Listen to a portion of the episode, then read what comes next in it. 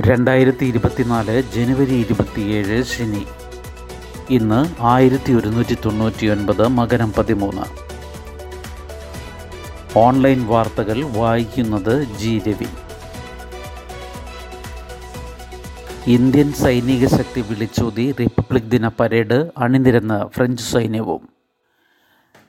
Indian സൈനിക ശക്തി വിളിച്ചോതിയ republic ദിന പരേഡിന് ഡൽഹിയിലെ കർത്തവ്യപഥിൽ പരിസമാപ്തി. രാഷ്ട്രപതി ദ്രൗപദി മുർമുവും വിശിഷ്ടാതിഥിയായ ഇമ്മാനുവൽ മാക്രോയും പ്രധാനമന്ത്രി നരേന്ദ്രമോദിയും പരേഡിന് സാക്ഷികളായി.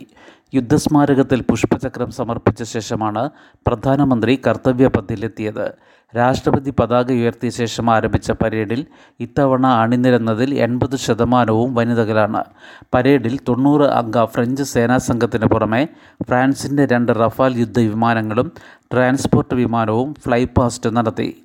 T ninety tank Nag missile Pinaka rocket launcher കരയിൽ നിന്ന് ആകാശത്തേക്ക് തുറക്കുന്ന മധ്യദൂര മിസൈൽ എന്നിവ രാജ്യത്തിന്റെ അഭിമാനങ്ങളായി പ്രദർശിപ്പിക്കപ്പെട്ടു.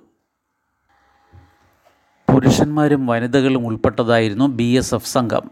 ഡൽഹി പോലീസ് സംഘത്തെ മലയാളിയും നോർത്ത് ഡൽഹി ഡെപ്യൂട്ടി കമ്മീഷണറുമായ ശ്വേത കെ സുഗതൻ നയിച്ചു. C R P F S S B I T B P എന്നിവയിൽ നിന്നുള്ള വനിതാ സേനാംഗങ്ങൾ ബൈക്ക് അഭ്യാസ പ്രകടനം നടത്തി. പതിനാറ് സംസ്ഥാനങ്ങളുടെ അടക്കം ഇരുപത്തിയാറ് പ്ലോട്ടുകളാണ് അവതരിപ്പിച്ചത്. ഏറ്റവും ഒടുവിൽ നടന്ന വ്യോമസേനയുടെ ഫ്ലൈ പാസ്റ്റിൽ അൻപത്തിയൊന്ന് വിമാനങ്ങൾ പങ്കെടുത്തു. വിമാന പൈലറ്റുമാരിൽ പതിനഞ്ച് പേർ വനിതകളാണ്. തിരുവനന്തപുരം സെൻട്രൽ സ്റ്റേഡിയത്തിൽ ഗവർണർ ആരിഫ് മുഹമ്മദ് ഖാൻ ദേശീയ പതാക ഉയർത്തി. വിവിധ സേനാ വിഭാഗങ്ങളുടെയും അശ്വാരൂഢ സേന N C C scouts guides students police കേഡറ്റുകൾ തുടങ്ങിയ വിഭാഗങ്ങളുടെയും അഭിവാദ്യം ഗവർണർ സ്വീകരിച്ചു. മുഖ്യമന്ത്രിയും വേദിയിൽ സന്നിഹിതനായി. സുപ്രധാന യോഗം വിളിച്ച നിതീഷ് കുമാർ ബീഹാറിൽ കോൺഗ്രസ് എം എൽ എമാരും ബി ജെ പിയും തമ്മിൽ ചർച്ച. മുഖ്യമന്ത്രി നിതീഷ് കുമാർ വീണ്ടും എൻ ഡി എയിലേക്ക് ചേക്കേറുമെന്ന സൂചനകൾക്ക് പിന്നാലെ ബീഹാറിൽ പുതിയ രാഷ്ട്രീയ സംഭവ വികാസങ്ങൾ. ബീഹാറിലെ പത്തിലധികം കോൺഗ്രസ് എം എൽ എമാർ ബി ജെ പിയുമായി ചർച്ച നടത്തുന്നതായി ബി ജെ പിയുമായി ബന്ധപ്പെട്ട വൃത്തങ്ങൾ ഒരു ദേശീയ മാധ്യമത്തോട് പറഞ്ഞു. ബീഹാറിൽ പത്തൊൻപത് എം എൽ എമാർ കോൺഗ്രസിനുണ്ട് ഞായറാഴ്ച ജെ ഡി യു എം എൽ എമാരുടെ യോഗം നിതീഷ് കുമാർ വിളിച്ചു. രാവിലെ പത്തു മണിക്കാണ് എം എൽ എമാരുടെ യോഗം.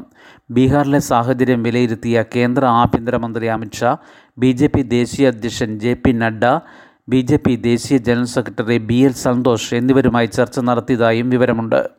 ആരുടെ മുന്നിലും വാതിലുകൾ അടച്ചിട്ടില്ലെന്നും കേന്ദ്ര നേതൃത്വം ഉചിതമായ തീരുമാനമെടുക്കുമെന്നും ബി ജെ പി നേതാവ് സുശീൽ കുമാർ മോദി പറഞ്ഞു.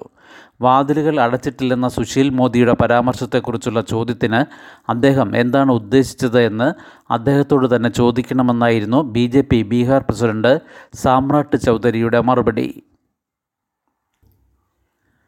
മഹാരാഷ്ട്ര സർക്കാർ സംവരണ ഓർഡിനൻസിന്റെ കരട് പുറത്തുവിട്ടു. മറാഠ സമരം അവസാനിപ്പിച്ചു. സംവരണ ഓർഡിനൻസിന്റെ കരട് മഹാരാഷ്ട്ര സർക്കാർ പുറത്തുവിട്ടതിന് പിന്നാലെ ഏറെ നാളായി തുടരുന്ന മറാഠ സമരം അവസാനിച്ചു. നവി മുംബൈയിൽ പ്രക്ഷോഭകർ ആഹ്ലാദ പ്രകടനം നടത്തി. കരട് പുറത്തുവിട്ടതിനാൽ സമരം അവസാനിപ്പിക്കുന്നതായി മറാഠ നേതാവ് മനോജ് ജരാംഗെ പാട്ടീൽ പറഞ്ഞു.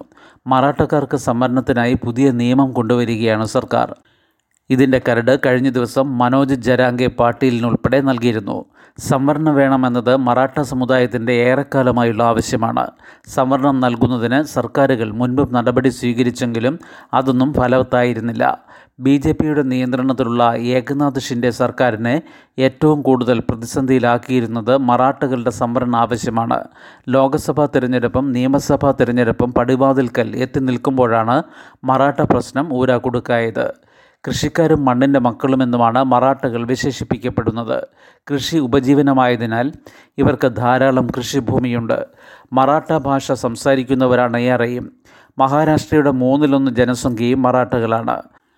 ആയിരത്തി തൊള്ളായിരത്തി അറുപത് മുതൽ ഇരുപത് മുഖ്യമന്ത്രിമാരുണ്ടായതിൽ പന്ത്രണ്ട് പേരും മറാഠ സമുദായത്തിൽ നിന്നുള്ളവരായിരുന്നു.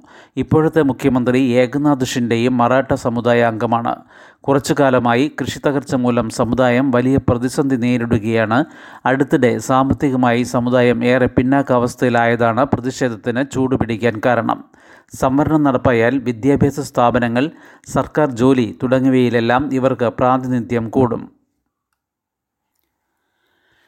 താമരശ്ശേരി ചുരത്തിലൂടെയുള്ള ദുരിതയാത്രയ്ക്ക് പരിഹാരമായി തുരങ്കപാത പ്രതീക്ഷയേകി നയപ്രഖ്യാപനം. താമരശ്ശേരി ചുരത്തിലൂടെയുള്ള ദുരന്തയാത്രയ്ക്ക് പരിഹാരമായി പ്രഖ്യാപിച്ച മേപ്പാടി കള്ളാടി ആനയ്ക്കമ്പയിൽ തുരങ്കപാതയെക്കുറിച്ച് ഇത്തവണത്തെ നയപ്രഖ്യാപനത്തിലും പരാമർശമുണ്ടായത് മലബാർ മേഖലയിലുള്ള ചുരമയാത്രക്കാർക്ക് നൽകുന്നത് വലിയ പ്രതീക്ഷ. അടിസ്ഥാന സൗകര്യ മേഖലയിൽ ദേശീയപാത അറുപത്തിയാറ് വികസിപ്പിക്കുന്നതിൽ ഗണ്യമായ പുരോഗതി നേടിയിട്ടുണ്ട്. ആനക്കാമ്പുയിൽ കള്ളാടി മേപ്പാടി തുരങ്കപാത എന്ന സുപ്രധാന പദ്ധതി രണ്ടായിരത്തി ഇരുപത്തിനാല് സാമ്പത്തിക വർഷത്തിൽ ലക്ഷ്യമിടുന്നു എന്നാണ് പരാമർശം.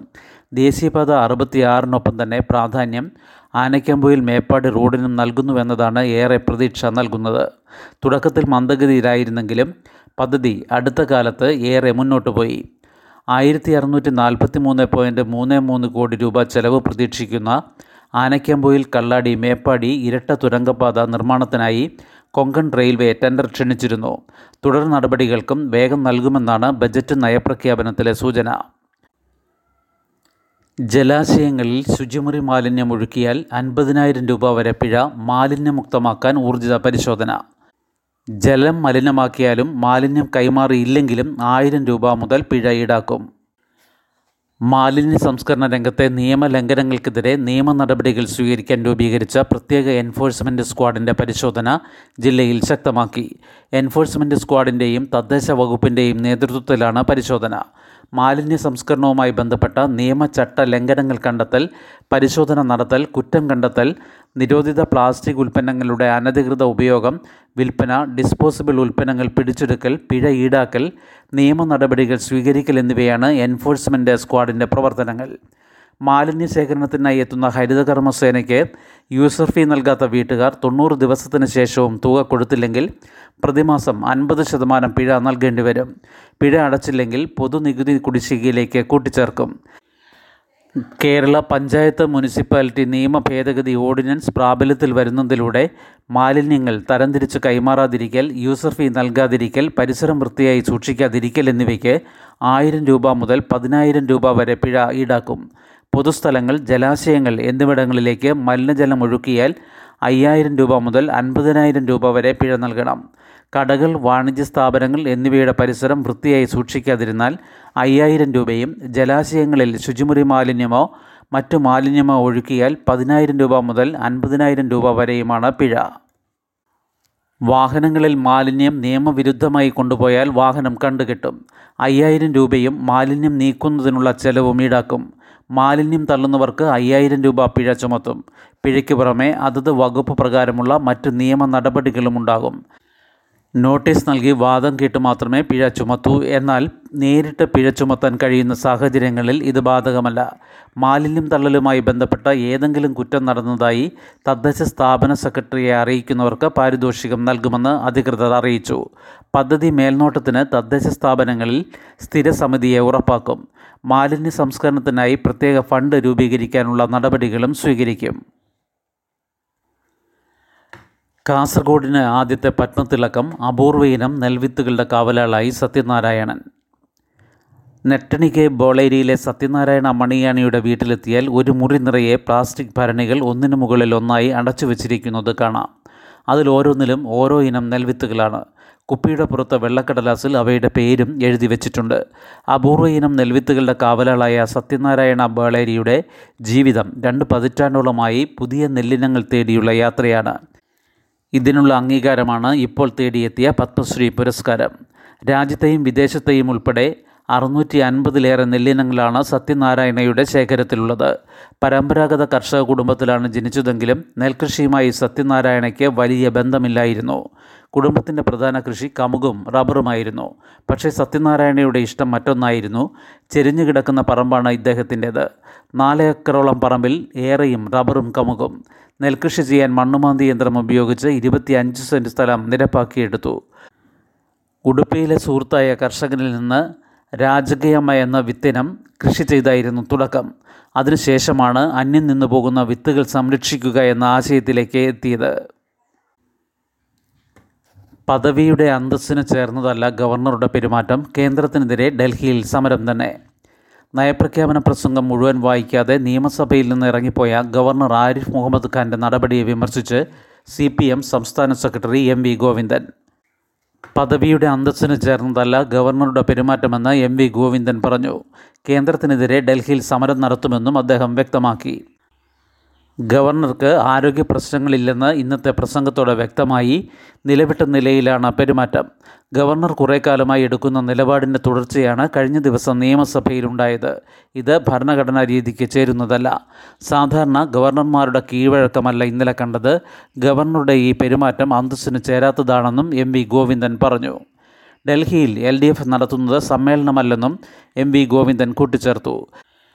കേന്ദ്ര സർക്കാരിനെതിരായ പ്രതിഷേധ സമരമാണ് ഡൽഹിയിൽ നടക്കുന്നത്. ഫെബ്രുവരി എട്ടിന് ഡൽഹിയിൽ സമരം നടക്കുമ്പോൾ സംസ്ഥാനത്ത് പലയിടങ്ങളിലായി ഐക്യദാർഢ്യ പ്രതിഷേധ പരിപാടിയും നടത്തും. ശുഭദിനം. നന്ദി.